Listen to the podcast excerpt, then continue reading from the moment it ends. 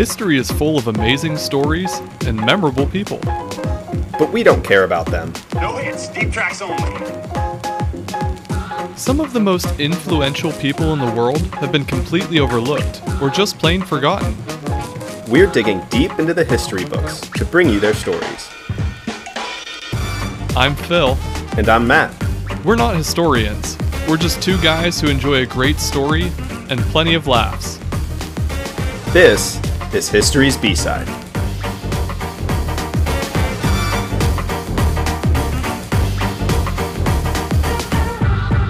Today's B-Sider is Crazy Nancy. I want to thank everyone who's here at Sundog Cellars and tuning in on Facebook for our first ever live podcast, our first ever live episode of History's B Side. If you are hearing us for the first time ever, uh, we do a history podcast where we kind of talk about history's lesser known or unforgotten people. It's a lot of the stories that you've probably heard before, uh, explained a lot more simply, and then the people from those stories that you probably haven't heard of that kind of made the stories happen. Yeah, yeah. We um, kind of got into this to educate ourselves on history first because we felt like we didn't know a ton and, and, wanted to give some of the more forgotten people a voice. Um, and you can listen to us on Spotify, Apple Podcasts. Uh, you can find us on iHeartRadio and Anchor as well. And we're also on Facebook, Instagram. Are we on Twitter? Are we on we Twitter? are on Twitter. We're on Twitter. Um, at History's B-Side. And you can also reach us at historiesbside at gmail.com if you want to comment, ask questions, suggest any topics for us. We're always happy to hear from fans and listeners. So we want to thank, first of all, Nicole and the staff here at Sundog Cellars. Uh, we have our drinks here.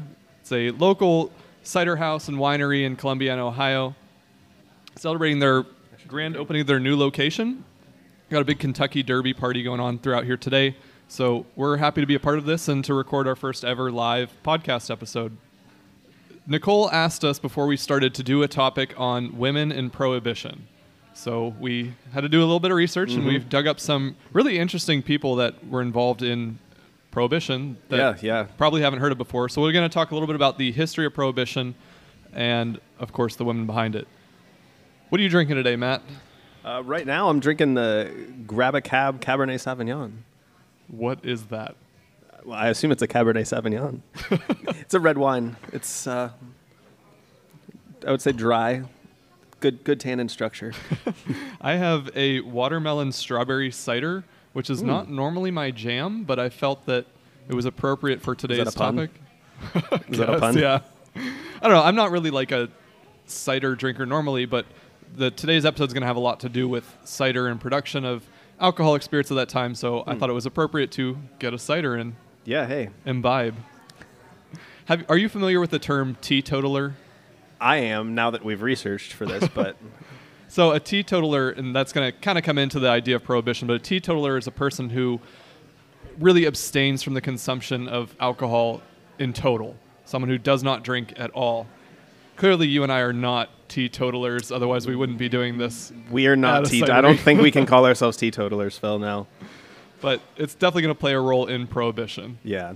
So usually our, our episodes are laid out so that we cover, you know, the basics and kind of a foundation of a, period of history or an event in history, and then go into our topic for the second half of the episode. So just to kind of back up a little bit and give everybody um, a good foundation of the history of prohibition and alcohol in the United States. Um, alcoholic beverages were part of American history and culture from pretty much the beginning. The earliest settlers carried barrels of beer with them over from Europe.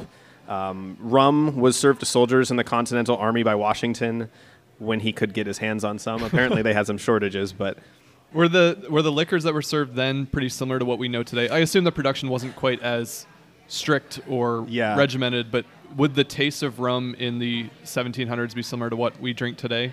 I don't know that it would be vastly different, but I imagine so just because of those production changes. Um, they're also, I mean, I- I don't know if this is true of rum, but in, in wine and beer, um, sometimes they would add spices to them. We don't usually do that today, but the same way you would with like an apple cider, um, like adding cinnamon or nutmeg um, to the mixture, sometimes honey to make it sweeter. I mean, we definitely do that with everything now. Like, go to a craft beer Yeah. bar now and try to order something that isn't flavored one way or Right, another. right. So, I mean, uh, from the beginning, drinking accompanied most social events and gatherings in the United States. I mean, when people when people, you know, celebrated a business deal, uh, when they bought a new house, when they won a battle, when they lost a battle, they would drink. Um, so it was a really kind of intertwined uh, social and cultural symbol. Um, and a lot of people this time drank wine and beer with breakfast, lunch, and dinner, especially in rural parts of the of New England. Um, it was customary in some parts of New England actually for a town bell to ring twice a day to signal a drinking break for workers. I think we joked on an earlier episode that alcohol then was actually cleaner than water, so that's why it was yeah, so well, that was, and that was widely consumed. part of it. I I think it was John Adams, but one of the early founding fathers actually said um, the the soldiers in the Continental Army would be better off drinking rum or wine than water.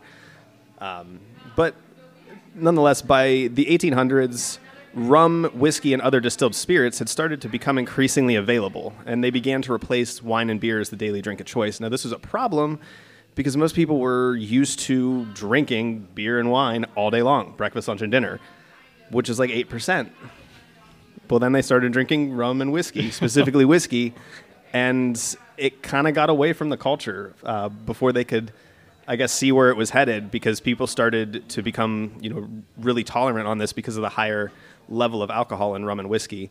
Um, and actually, by the 1830s, the average American over 15 years of age was consuming 88 bottles of whiskey per year. I mean, and- that's like a bottle and a half a week. Yeah, I mean it's a it's at least a bottle a week. Um, and Americans were actually spending more on alcohol than the total annual expenditures of the U.S. government Jeez. per year. That's a lot. So everybody was boozing, um, and it, it was kind of a problem. There, more and more husbands and fathers, and at this time that was the, I mean, the main, I guess, thoroughfare for society in in families. The the father was the one who earned the money, and you know represented the family. And when all of these husbands and fathers were spending evenings after work drinking instead of going home. Um, not only were they spending their, you know, wages on alcohol, but often they would come home intoxicated, and there was a definite rise in domestic violence um, and and poverty at this time. And a lot of people thought it was solely due to alcoholism. So was alcohol consumption typically a gender issue? Was it were there not really women that were drinking? It was all the men. I mean, I can't say for sure that like women didn't drink at all, but like I said, they weren't. It wasn't a time when women commonly went on a t- out on the town by themselves. Like the men were the Yeah. ones going out after work and drinking, um, and women were usually home taking care of the family. No girls at the saloon. Not usually. the saloons night. are a pretty rough place.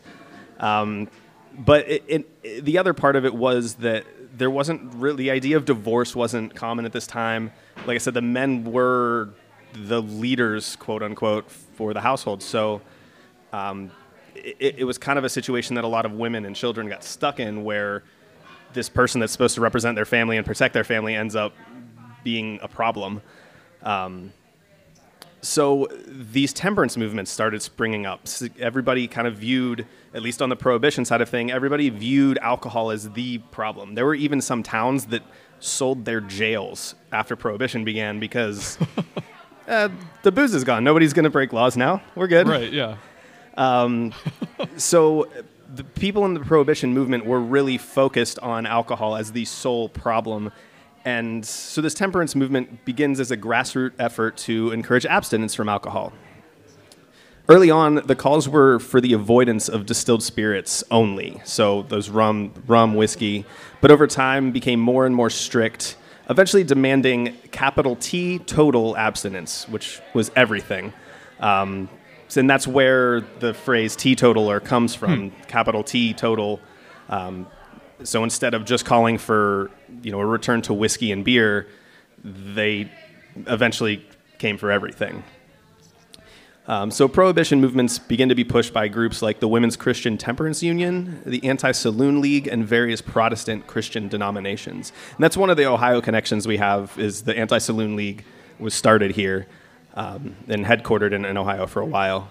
I think we talked a little bit. I don't know if this episode hasn't really come out yet, so people haven't heard it. But we talked on an earlier one about how some of these groups were involved in everyday politics. Like they were actually influencing the government at the time. Do you Yeah. can you explain on anything on that?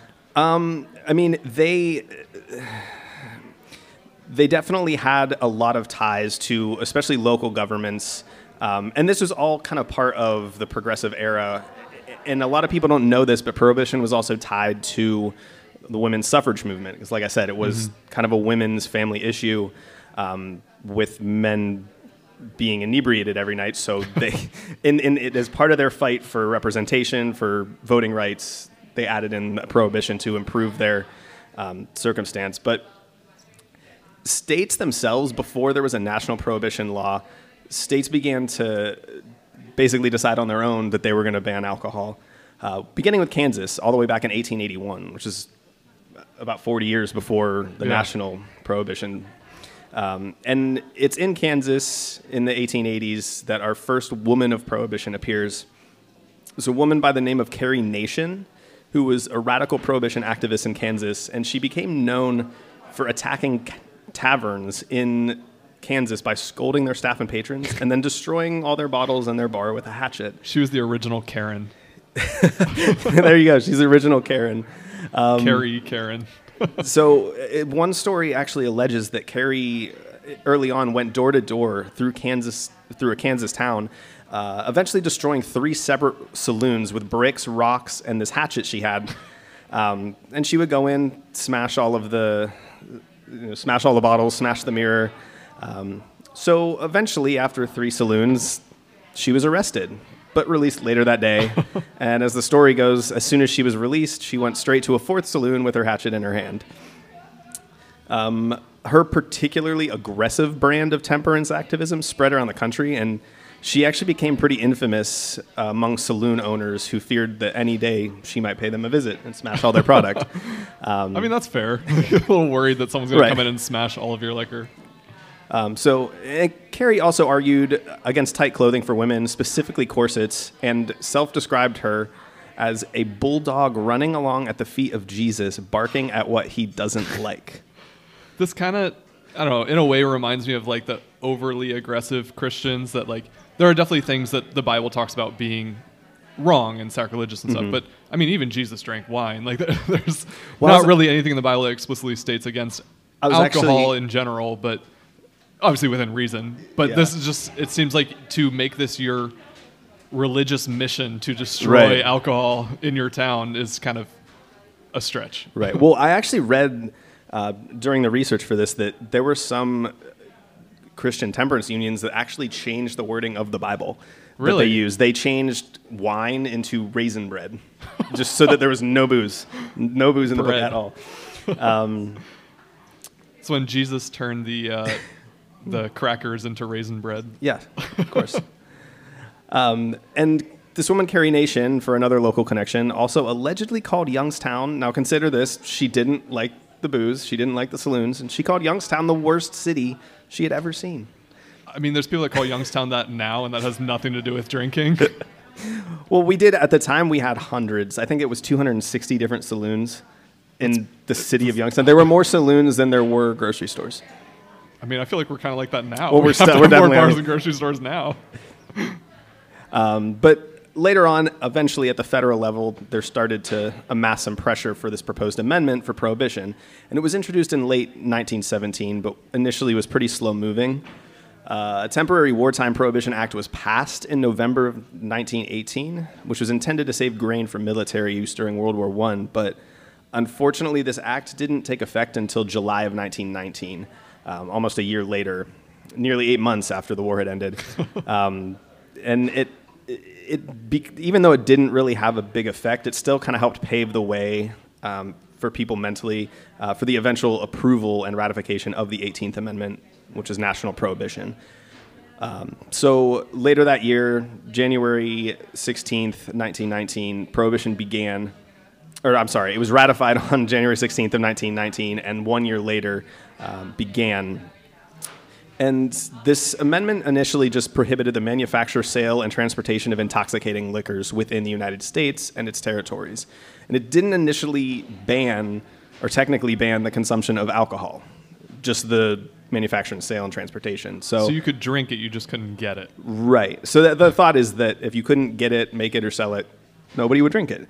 And uh, there was this view, especially among prohibitionists, that the saloon owners and alcohol vendors were these pushers. Um, I guess almost like a drug dealer that like we're pushing this on their Nobody their wants to drink. They just keep offering it They keep me. making us do it. and so they thought that removing the pressure of the vendor, people wouldn't partake in the first place.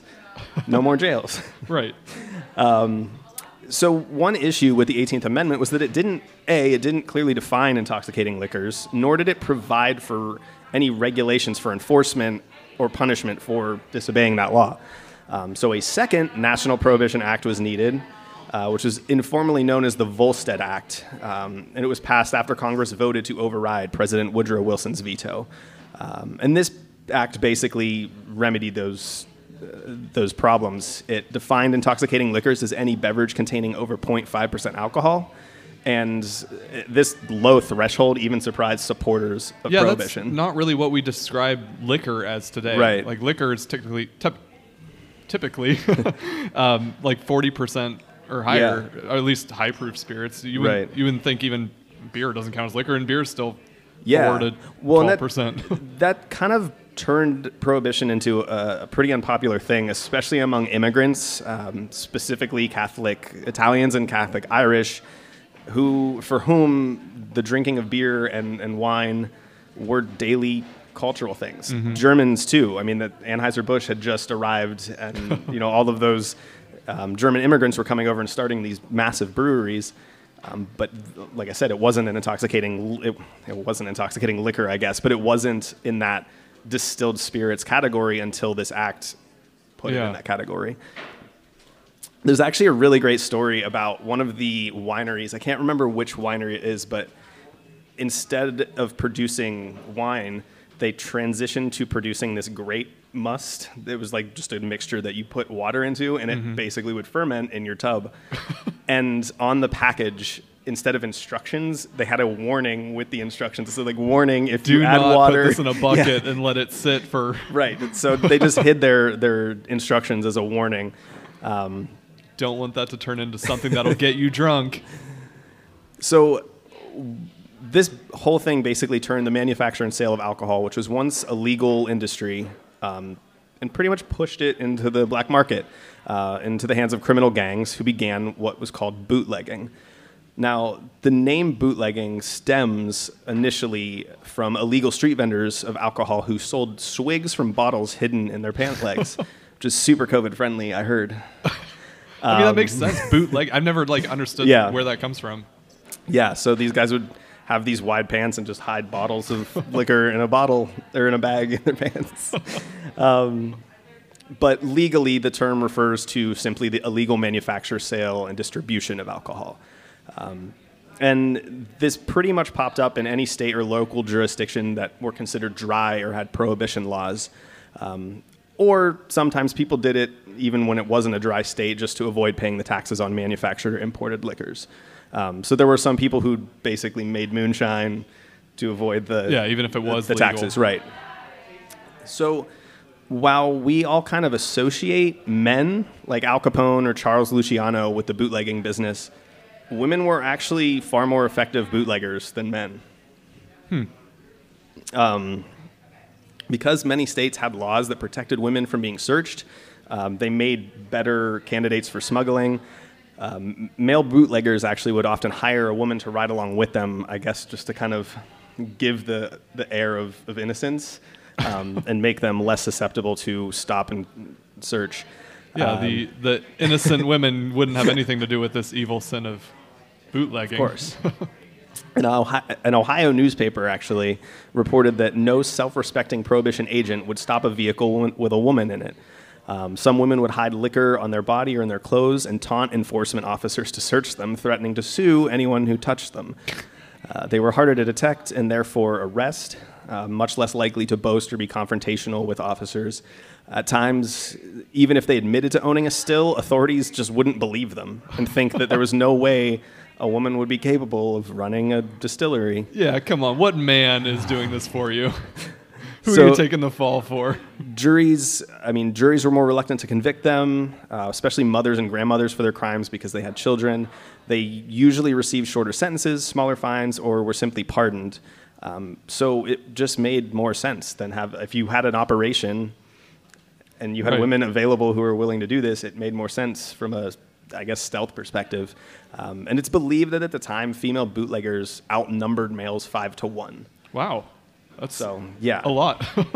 that's like probably one of the biggest industries to have Yeah. women represented as illegal moonshine. I mean, it's it's a huge spread, um, and I guess it just makes sense given all of that. I mean, at the time, all of those, I guess, societal, social things that we don't really think about today as much. But that kind of does a good introduction, I think, for our topic for today, which is women of of prohibition. Um, Normally on our podcast, we take a quick break right here, but we're just going to power through to. it. So if you're listening along, feel free to get yourself a drink, enjoy your own legal ability to consume alcohol, and we will start talking about some of the actual women who are involved in moonshining and prohibition.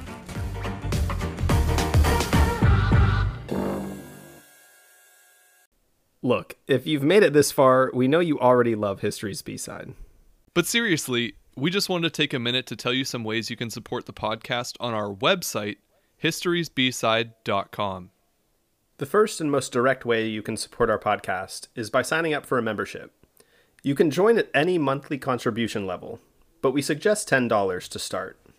Though, please feel free to pick whatever fits into your budget. A membership will get you access to monthly boneless episodes, show notes, future episode cues, surprise gifts, and more. We also have on there our merch shop, which includes things like t shirts, hoodies, hats, drinkware, bags, stuff for adults, kids, and dogs, so you can rep your favorite history podcast everywhere you go. You'll also find extras, including free stickers, bookmarks, and postcards. You can suggest an episode topic or submit a question about the podcast, one of our episodes, or even about us. That website again is historysbside.com.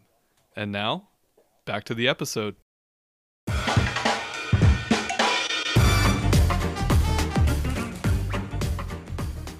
All right, so today we're talking mostly about women in prohibition. Some of the mm-hmm. more notable ones, I honestly, before researching this, I couldn't name a single woman in prohibition, so it's kind of I don't know that I would have been able to. yeah, it, it was kind of cool to read all this. There's not a ton of stories about them because there's really not a lot of history about criminals. Like, Right.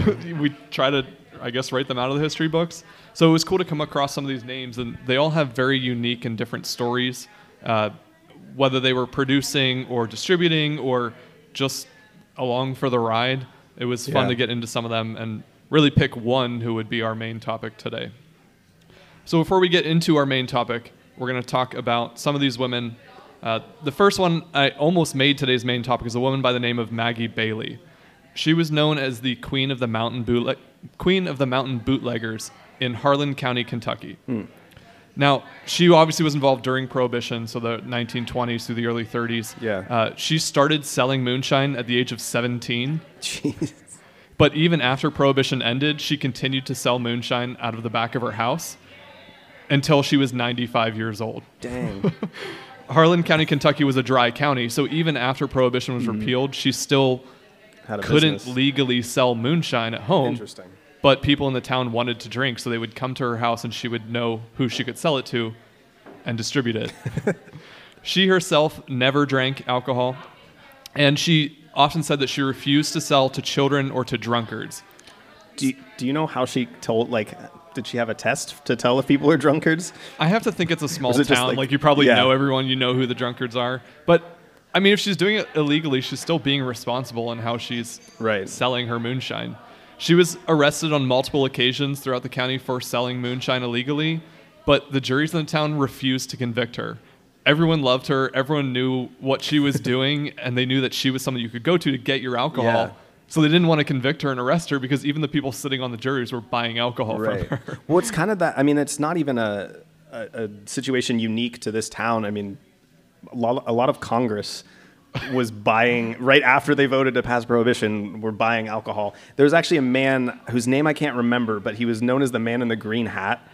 Um, there's actually a great. Did he dis- have a name? It was just the man in the green he hat? no, he had a name, but he was known as the man in the green hat because he wore a green hat. But he actually had an office in the Capitol building where he sold booze, Kind of like a, you scratch my back, I'll scratch yours. Right. Give me alcohol and I won't arrest you. And there, there were a couple presidents at the time too that still continued to serve alcohol despite having this law in the Constitution.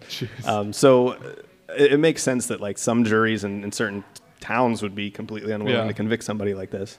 So Maggie Bailey lived to be 101 years old, and she continued selling alcohol, like I said, until the last couple years. Because she never life. drank. right? Yeah. Everyone else in the town died young, but she was good. The next one we're going to talk about is the one by the name of Willie Carter Sharpe. She was a 26 year old when she was moonshining from Franklin County, Virginia, and she's known as the rum running queen because she helped distribute moonshine across the Virginia border into other states. She was very effective. She it's believed that she transported more than 220,000 gallons of her homemade moonshine between the years of 1926 and 1931. She I guess didn't even really do it for the money. She always just enjoyed the adrenaline rush of distributing the moonshine. Alcohol. She said, It was the excitement that got me, cars scattering, dashing along the streets. And when she was finally arrested and was put on trial, the specters of the trial talked about how they were more intrigued by the diamonds in her teeth than anything else. She had grills. yes, she had grills. I mean, that's just how lucrative the business was. Yeah. She made enough money that she had diamonds encrusted in her Of teeth. course. Well, that's I mean that's the first thing you buy right after the car and the house. Absolutely. That's The how people know you got the goods. the next woman is uh, a woman by the name of Mary Wozniak. I don't know if I'm saying that right. That's got to be some kind of Sounds good to me. I mean, I'm not Polish, which yeah, is what Polish I think that or is. something. But she was a 34 year old mother, a Polish immigrant. I guess I Mm. There should have known that. she was a 34 34 year old mother and Polish immigrant from La Grange Park, Illinois, which is pretty close to Chicago. We Talk about the Al Capone tie-in. She's Mm-hmm. Yeah. in that same kind of area. She earned the nickname Moonshine Mary after a particularly strong batch that she made, which caused a man after a night of drinking to pass out, fall into a bog, and die. That's really brutal. I mean, moonshine was not the moonshine we know today that's clean Yeah. and well produced and some of it was very strong, very toxic and led to some bad situations. she was actually the first woman convicted in the state of Illinois for selling fatal moonshine. So I think we've mentioned moonshine a couple different times already. Um, I have kind of a vague idea of what it is, but is this a legally defined term, or is it just slang for any black market illegally produced alcohol? So nowadays we do have a definition for moonshine. It's actually just whiskey that isn't aged properly. Whiskey is aged in barrels, which is what gives it the brown caramel color. Yeah. But moonshine is not aged. It's, it's made exactly like whiskey. Today, mind you, it's made exactly like whiskey. It's not aged, so it comes out as a clear liquor. It's very strong. It's pretty harsh, but you can add other things to it. There's a lot of flavored moonshines like that. Okay. But in back in this time, moonshine wasn't clearly defined. It was something Just that was made term. by the shine of the moon at night when you could get away with it. Gotcha. So it was just any kind of bootleg, Okay. illegal alcohol, uh, really anything that people could make and sell and distribute and get drunk off of. Another woman I wanted to talk about was the name. Uh, her name was Gertrude Lythgoe, but she really was known by the name of Cleo. This is another woman that I wanted to make this episode because she was. It sounded really cool, but I, I couldn't find her book. I wanted to read her book for this episode, but it just was not available anywhere I tried to look. But she was known as the Bahamian Queen, uh, and she actually might have been the most successful female bootlegger in history. She was a licensed liquor wholesaler in Nassau in the Bahamas, where she imported scotch from the UK and then commissioned her own boats to smuggle it into the US. Was her business considered legal by the UK and Bahamas? It, was it like only illegal once she started bringing it into the US? I believe so. I, I mean, the UK never had, you know, nationwide prohibition. They had some small pockets that argued for it, or they might have had like local jurisdictions that didn't allow prohibition or didn't allow the sale of alcohol. Sure. But the UK never actually had prohibition the way that America did. So it was it was legal for her to import her scotch or whatever she was getting from the UK to the Bahamas. It was just when she tried to sell it to the As Americas soon as she brought a boat to that Miami, it became it illegal. over. yeah. But because she was able to bring it in legally and she got actually good liquor, like good scotch, the Mm-hmm. finest quality, it wasn't this bathtub moonshine that was being sold throughout the rest of the That's city true. or throughout the rest of the country. She actually was very well known, very popular, very successful because people wanted her moonshine or her alcohol. She was a very tough and independent woman. She never married, but she did, on many occasions, receive love letters and even marriage proposals by mail sent to her in the Bahamas. Was this because of her moonshining business or like I have to imagine. I mean, like people just wanted to have the connection for the alcohol. you're my you're my booze supplier. We need to be together. It's like history's version of sliding into an Instagram d- direct message. The 1920s and so the 2020s slide into the DMs. Yep. Uh, she was quoted as saying, I don't need a man to tell me what to do. So she turned down all of these marriage proposals and she was single and ran her business. And it's believed that she was worth around a million dollars in that time. So she was successful and made a lot of money doing what she was doing. I also want to talk about a couple of the women prohibition agents. So this was on the other end, the government officials who are arresting Yeah. these moonshiners and bootleggers. Uh, the first one is a woman named Georgia Hopley. She was actually the first woman prohibition agent when she was hired in 1922. She began her career as a, a female reporter in Columbus, Ohio. She was actually the first female reporter in Columbus, Ohio. And later, she was the publicity director for Warren G. Harding's presidential campaign. So she was a very influential, successful woman involved in politics. But as a prohibition agent, she predominantly just worked in public relations. She spoke at churches and schools and conventions and uh, really just talked about prohibition enforcement and the evils of liquor. She's just like a, a dare officer for alcohol. Pretty much, yeah. Uh, another prohibition agent that I wanted to make sure I talked about. Uh, this is, I don't know. She was a very different style, different approach than Georgia Hopley. Is a woman by the name of Daisy Simpson. She was a young woman who began her. I guess in childhood she was a delinquent. She got arrested a lot. She got in a lot of trouble for different things, but she turned into an undercover liquor agent. She's most famous for having over 100 disguises. she brought all kinds of different outfits and wigs and makeup, and she would change her appearance every day. That's awesome. She would just go hang out in these speak- speakeasies that she was able to find and, you know, go sit at a table and Yeah. wait for someone to come over and serve her liquor, and then immediately arrest that person. she was just No, that's entrapment. it really is. Like she would walk into a bar, sit down at a table or at the bar, and wait for the bartender to come over and hand her a drink and be like, "You're under arrest."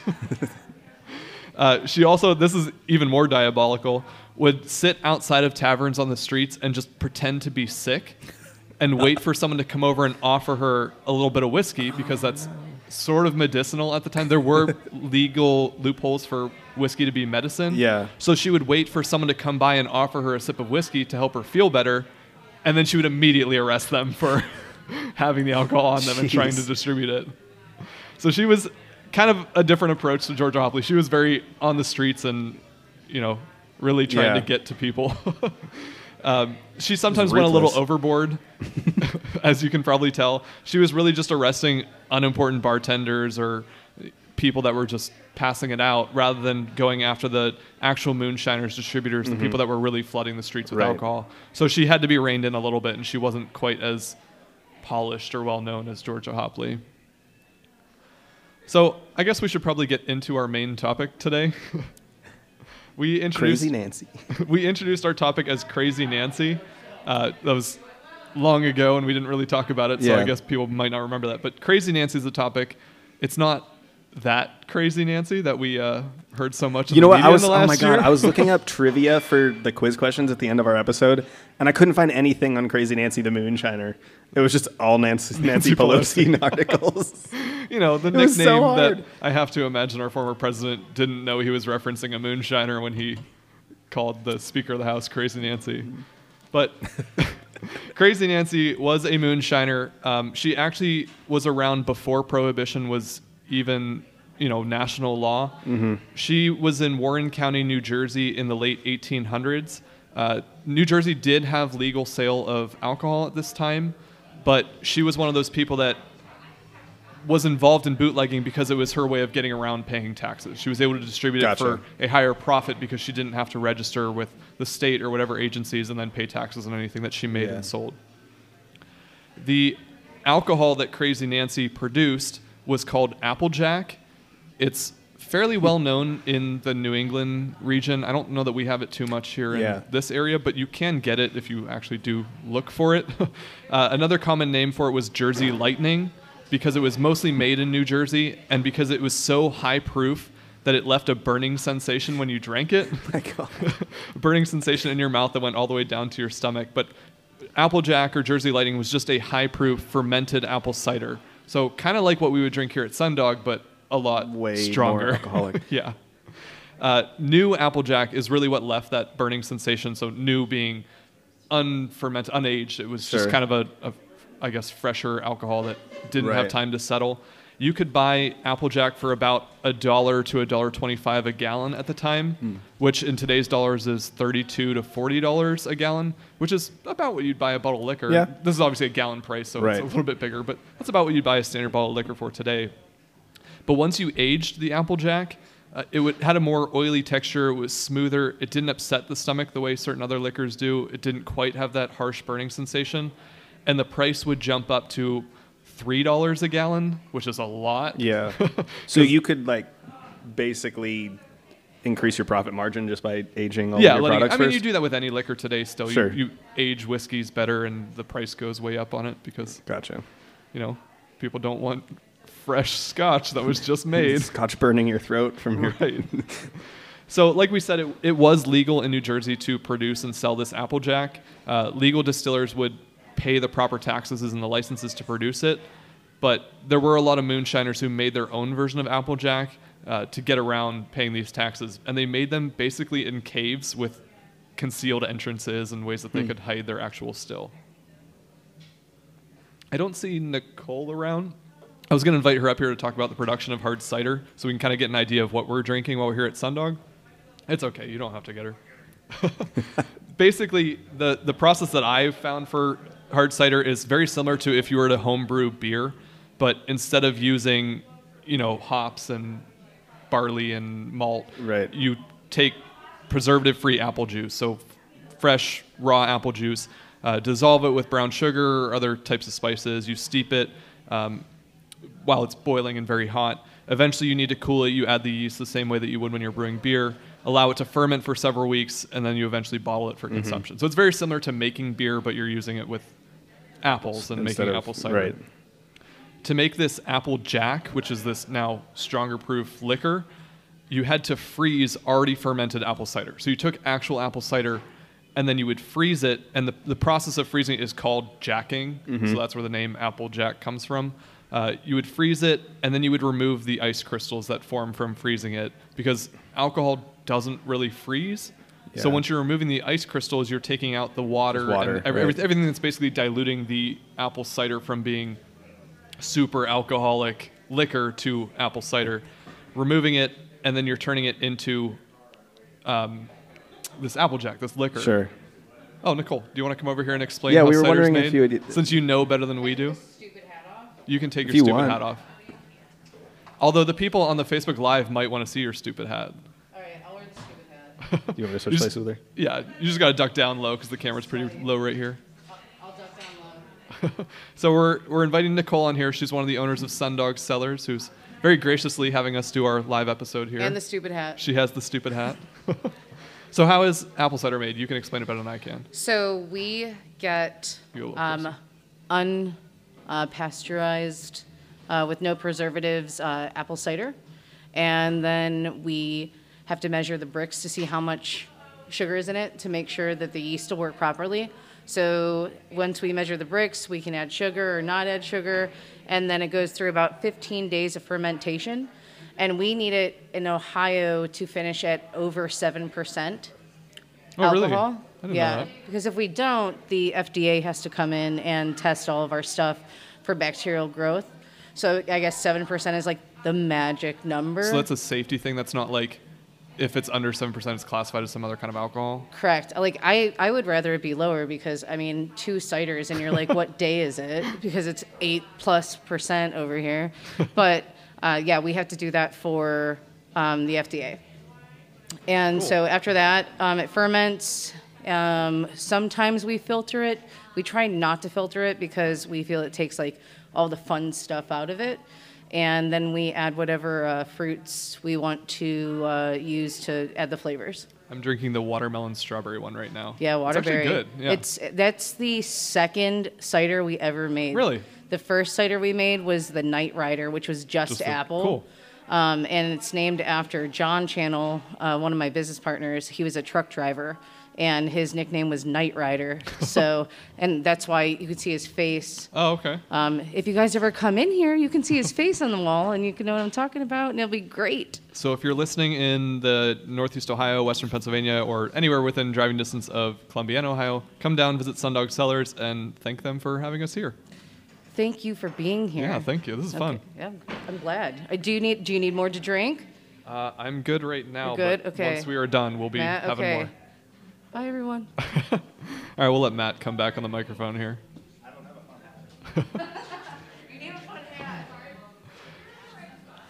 So basically, we take the process of making hard cider and we go through what's called freeze distillation to turn it into applejack. Basically, freezing the cider, removing the ice crystals, and then as you do that, you're taking uh, you're what's the opposite of diluting it? You're making it more concentrated. Concentrating, yeah. to make it a higher proof alcohol. This process is called jacking or freeze distillation. And basically, it would increase the alcohol content of the apple cider from, like Nicole was saying, typically under 10% is cider. It's usually, usually around 8 to 10%. percent Um, and it, it, this process could increase the alcohol content of Applejack from that 8 to 10% to 25 to 40% alcohol Oh, by volume, which is what we know more as like standard liquor Spirits, yeah. yeah, higher proof. The oldest licensed Applejack distillery in the United States is called Laird and Company. It's located in Scobeyville, New Jersey. Like we said, a lot of this comes from New Jersey and the uh, New England states. Uh, this this Applejack was first produced by a Scottish immigrant by the name of William Laird in 1698, so it's a pretty old spirit. Um, the distillery was actually founded by his great grandson Robert Laird in 1780. It's noted that George Washington was a big fan of Laird's Applejack. Interesting. He even requested the family recipe for his own production, which is kind of cool. You, I Yeah. mean, you talk about some of the presidents that were involved in moonshining, I guess, although Yeah. it wasn't technically illegal at this point. But to have George Washington drinking Applejack. The company survived through Prohibition by producing non alcoholic apple juice, and they still operate today. Do they are they making apple juice today, or did they start making? I guess distilled spirits. They make, Applejack. I don't believe they still make apple juice. They make all kinds of different apple flavored liquors and liqueurs and brandy Okay. and this Applejack. I think they work with a lot of other distilleries to produce vodkas and some other flavored spirits. Okay. Uh, when I was looking, the only juice. non-alcoholic thing they make is like bar cherries. so like not really apple juice, but they're they've gone back to the high high proof stuff most uh, modern Applejack distilleries today have kind of changed the process. They don't do freeze distillation. They use evaporative distillation, which don't ask me how that works because I'm not a distiller, but I assume it's kind of the opposite effect where instead of freezing it, you're boiling it enough that you're kind of getting rid of the. Yeah, I mean, I don't know a ton about it. I know that most stills, like you'll boil it, and then the vapor at a certain temperature, the alcohol vapor rises and then collects in a cooling tube, and that basically allows you to. You know way more about this than I do. It's, I mean, it's pretty much the same process for, I mean, gin, vodka. I've been to a couple distilleries, and it's it's usually the same depending on which one you're Yeah. at. They have different types of stills, but All right, so let's get back into our actual topic today. Crazy Nancy. We've talked about it a lot, but we haven't really talked about it. Uh, so Crazy Nancy, she was, like we said, a bootlegger moonshiner from the late 1880s, which was before Prohibition was actually in effect. Yeah. Um, the there's not a lot known about a lot of these moonshiners, bootleggers. Literally everything I know about this woman came from one newspaper article that I could find from the 1890s that talked about this story 10 years after it happened. So take that for what you will. It might not be the most factual story that we have on our podcast, but hey, it's a fun one. Uh, so in the late 1880s, government officials in Warren County, New Jersey became suspicious of an illegal moonshine business that was operating in the area and they they knew that it was more than just a home brewing type thing where people were making stuff and passing it out to their friends and neighbors. This Yeah. was a higher scale production distribution network. Um, so suspicion in the town fell on this woman that the townspeople only knew as Crazy Nancy. They didn't even really know her real name, so her name might not have been Nancy. they probably just called her Crazy They Nancy. started calling her Crazy She was just this really like eccentric woman in the town. Uh, they didn't really know who she was, where she came from. They did know that she lived somewhere along the hills of the Pequest River, which kind of runs through Warren County and some of the surrounding areas.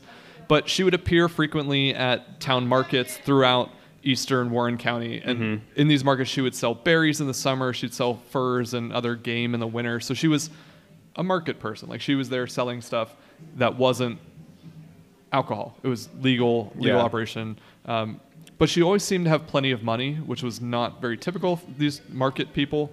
Uh, and they recognized that she was a shrewd businesswoman. She was. They, they knew she had she knew how to strike a hard deal. She was always negotiating with people. It was very opposite of her otherwise eccentric, airy personality. Yeah.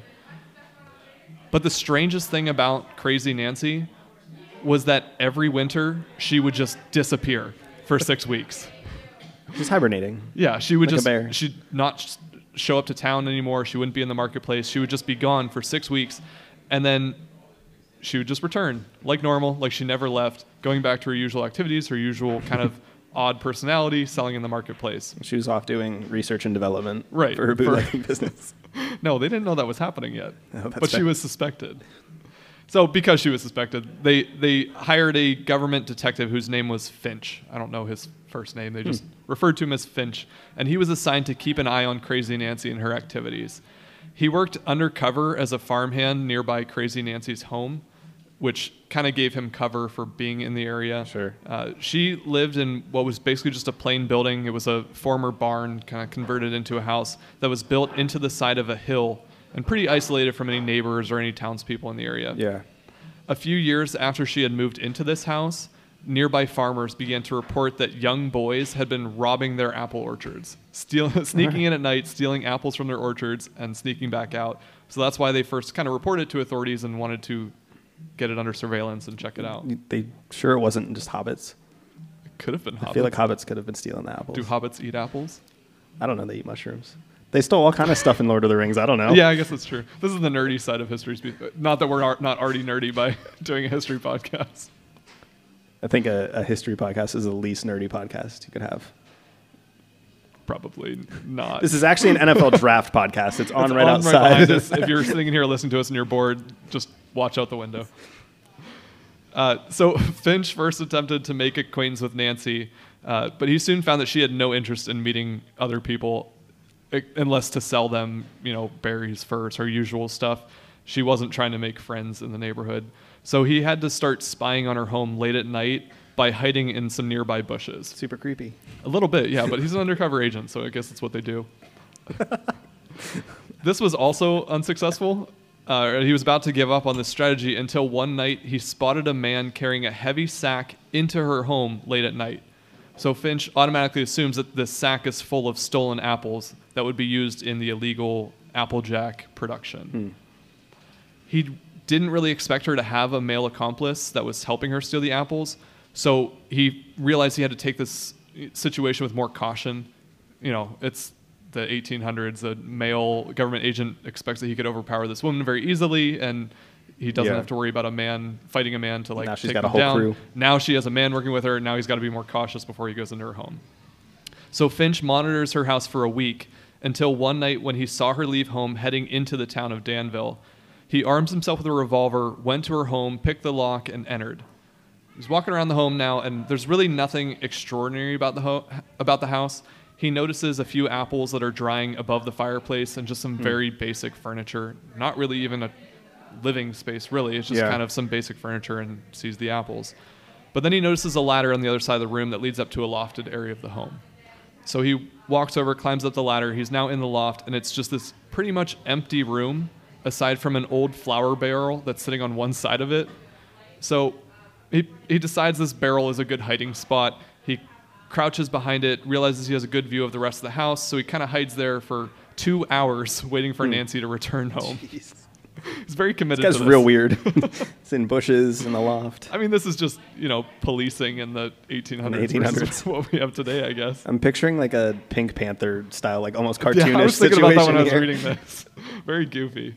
But by the time Nancy returns home, it's nighttime. It's dark outside. She walks in the house, she prepares a meal for dinner, and goes about her evening, all while this Finch is spying on her from the loft above.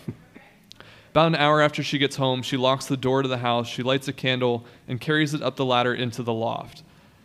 Across this room, Finch is still hidden, um, but she sets down her candle and begins to remove the floorboards underneath her in the loft area. Once she removes enough floorboards that the hole's large enough, she slips through it and into a narrow hallway that leads down into a section of the hill that had been carved out. And she slips behind a door. So now Finch knows that something's up here. Yeah. She's sneaking around to this hidden area of her house. Uh, he stays hiding for about another half hour or so, just watching this door, waiting for her to come back out or trying to see what's going to happen. Eventually, the door swings open and a man comes out from behind it. So, as the man walks back down the hall, approaches the candlelight that's still in the loft, Finch realizes the closer that this person gets to the candle that it was actually Nancy wearing men's clothes. All right. So it was not a man.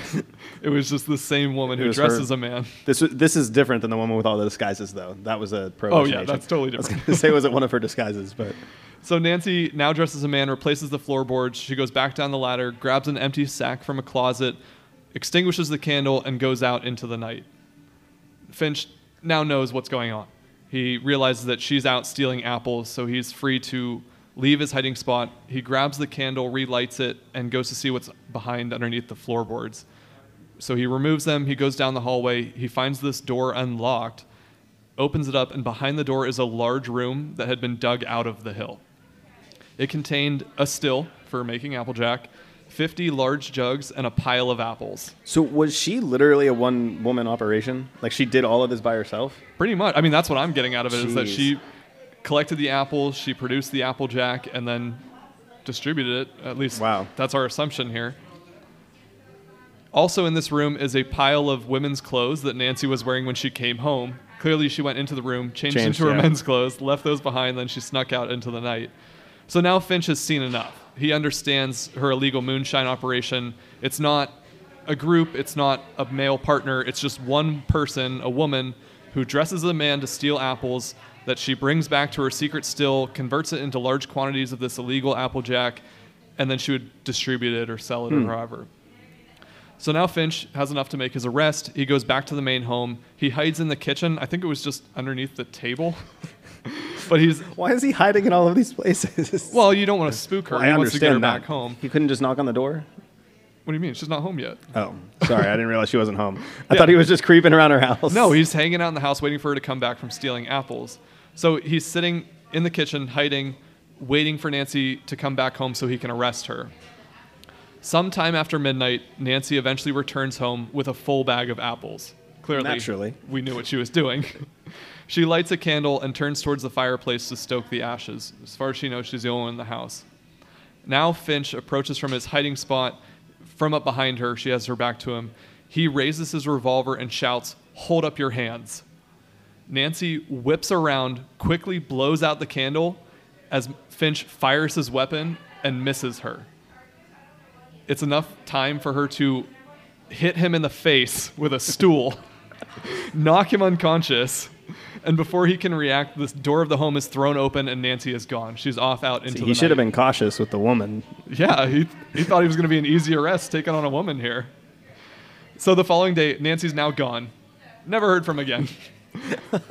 the following day, the home is searched by authorities. They found stowed underneath floorboards and hidden in caverns dug out of the hill about 500 gallons of this oh, Jeez. applejack.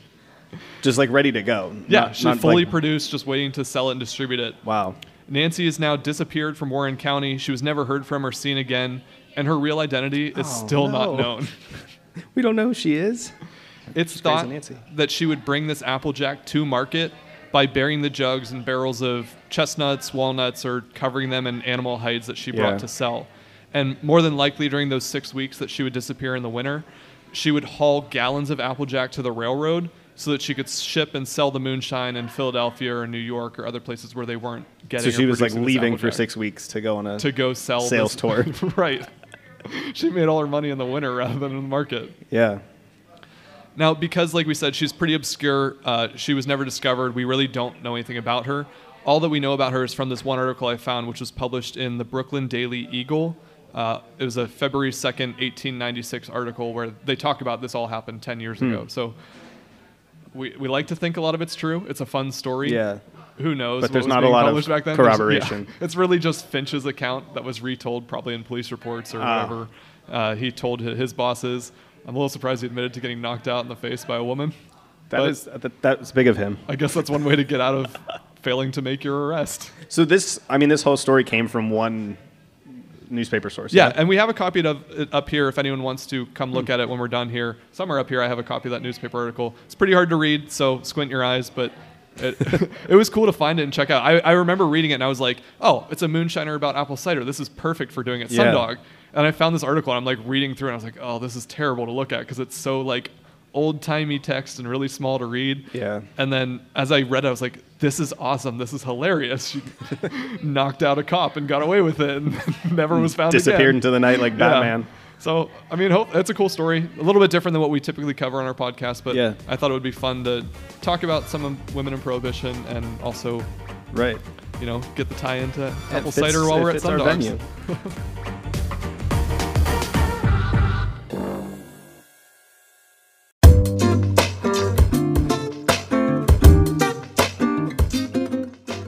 Ladies and gentlemen, you're about to listen to History's B side, but normally I would say, ladies and gentlemen, this is What Should I Do the podcast because I'm Scotty Brandon. My partner Brandon is with me, and we're going to tell you all about our podcast, but in a very, very abbreviated version because we want you to come over and listen.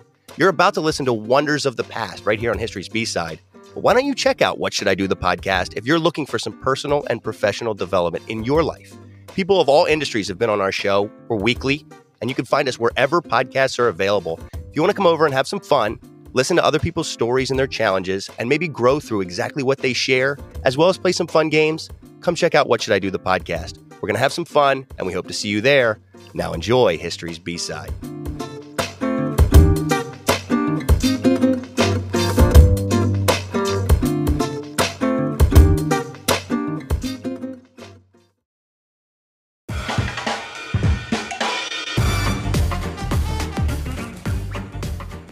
So we usually end our episodes with a short quiz for the host, which today we'll treat Phil as the host. Um, and we usually do this by ourselves in our bedroom, but since we've got people listening, if anybody wants to answer one of the quiz questions themselves, uh, if it stumps Phil, If you know it, shout it out because feel free to shout it out. Yeah. so it, the quiz we usually do um, basically pertains to the episode topic. As I said, I couldn't find anything beyond Nancy Pelosi when searching for Crazy, Crazy Nancy, Nancy. unfortunately. So these are more broad, I guess, prohibition questions Good. than I anything don't know else. anything about Nancy Pelosi. So we've talked about prohibition now for about an hour, and we mentioned a couple dates, but I don't know that we actually mentioned the, the official dates of prohibition. Can you name the beginning and end date? The beginning was January 17th, 16th or 17th, 17th. 1920, Yep, and it ended on December 3rd, 1933. fifth. Fifth. You Darn it, I was so close. Yeah, that was hey, that was good though. I mean, I just days know that we've like bad. celebrated that as like end of re- repeal day is what it's called. So December third is re- or December fifth. December 5th. Yeah, it's Yeah. repeal day, so like that's the day to go out and get a drink because that's the end of prohibition. That was good. See, I was close. I mean, I think I, I feel like that counts as a win. I'll take it. This is my favorite of the three questions. So, prohibition has had all these ideas for punishments uh, for for those who drank um, during prohibition. And so, I have a multiple choice question for you. I'm going to describe four different suggested punishments, and I want you to tell me which one's fake because I made one of them up. Okay. So, prohibitionists suggested that in response to drinking, or as a consequence for drinking, one would be A, hung by the tongue from an airplane and flown over the country, exiled to a concentration camp in the Aleutian Islands, Jeez. placed in bottle shaped cages in the public square, or be forced to carry around a full barrel everywhere for an entire month. Which one of those sounds like it's most made up? Okay, so the last two actually sound like on point with like the the drinking, the bottle shaped cage, and carrying around a barrel. Were airplanes that big in during Prohibition times? I mean, the Wright brothers were the first decade of the century, so they would have I been know, like, but, like- 13 years old at this point. I, I think. guess. What was 10 the years second old. one? The second one is exiled to concentration camps in the Aleutian Oh, Islands. that just feels like too real to not be it. so, all right, so I'm gonna say the airplane one is real because airplanes were like popular, like it was a new thing. They had to be talking about airplanes.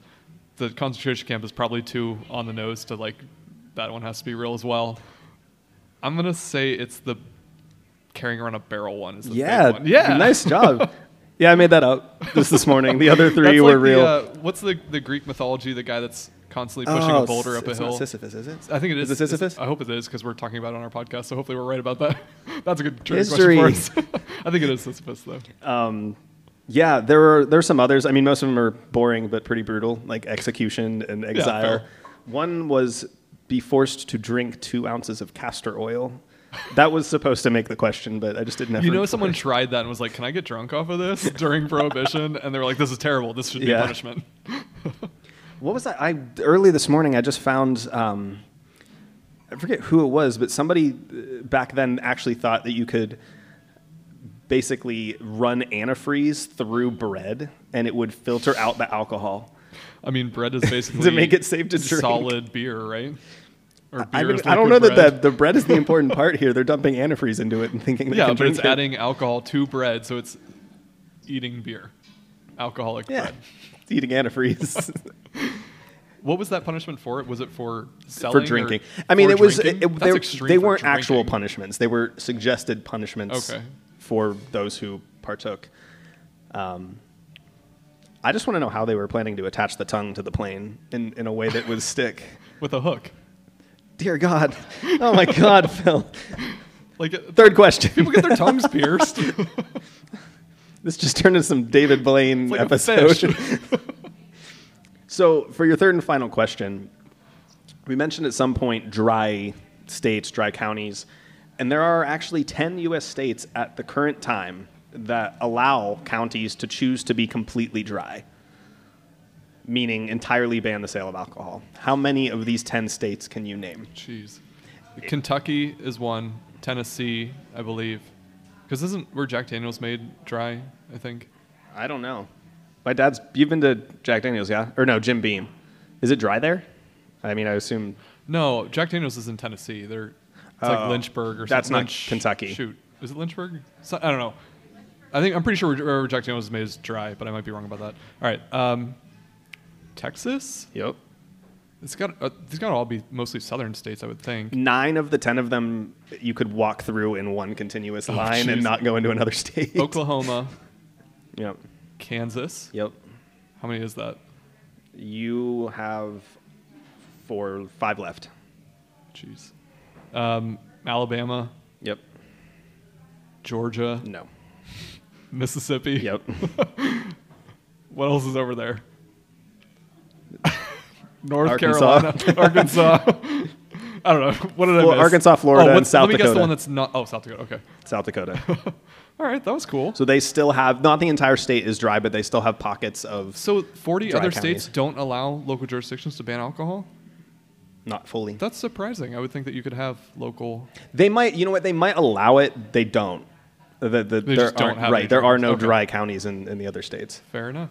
There Well- are some that are mixed. Like Ohio is mostly mixed in, in terms of control. I don't know exactly what that means, uh, but it's just not completely dry. Well, if we ever do a future live episode like this, and it's one of those counties invites us to come do it, we'll tell them no. Just kidding. We'll. We'll We drink some only coffee or podcast for tea or booze. something. yeah, that's our payment. So as as usual, um, and not as usual, since we have a live audience, thank you so much for hanging out and listening. Uh, you can find our, our podcast on Apple Podcasts, Spotify, Amazon Music, iHeartRadio, and more. Uh, you can also follow along on Facebook, Twitter, Instagram, and YouTube at History's B-Side.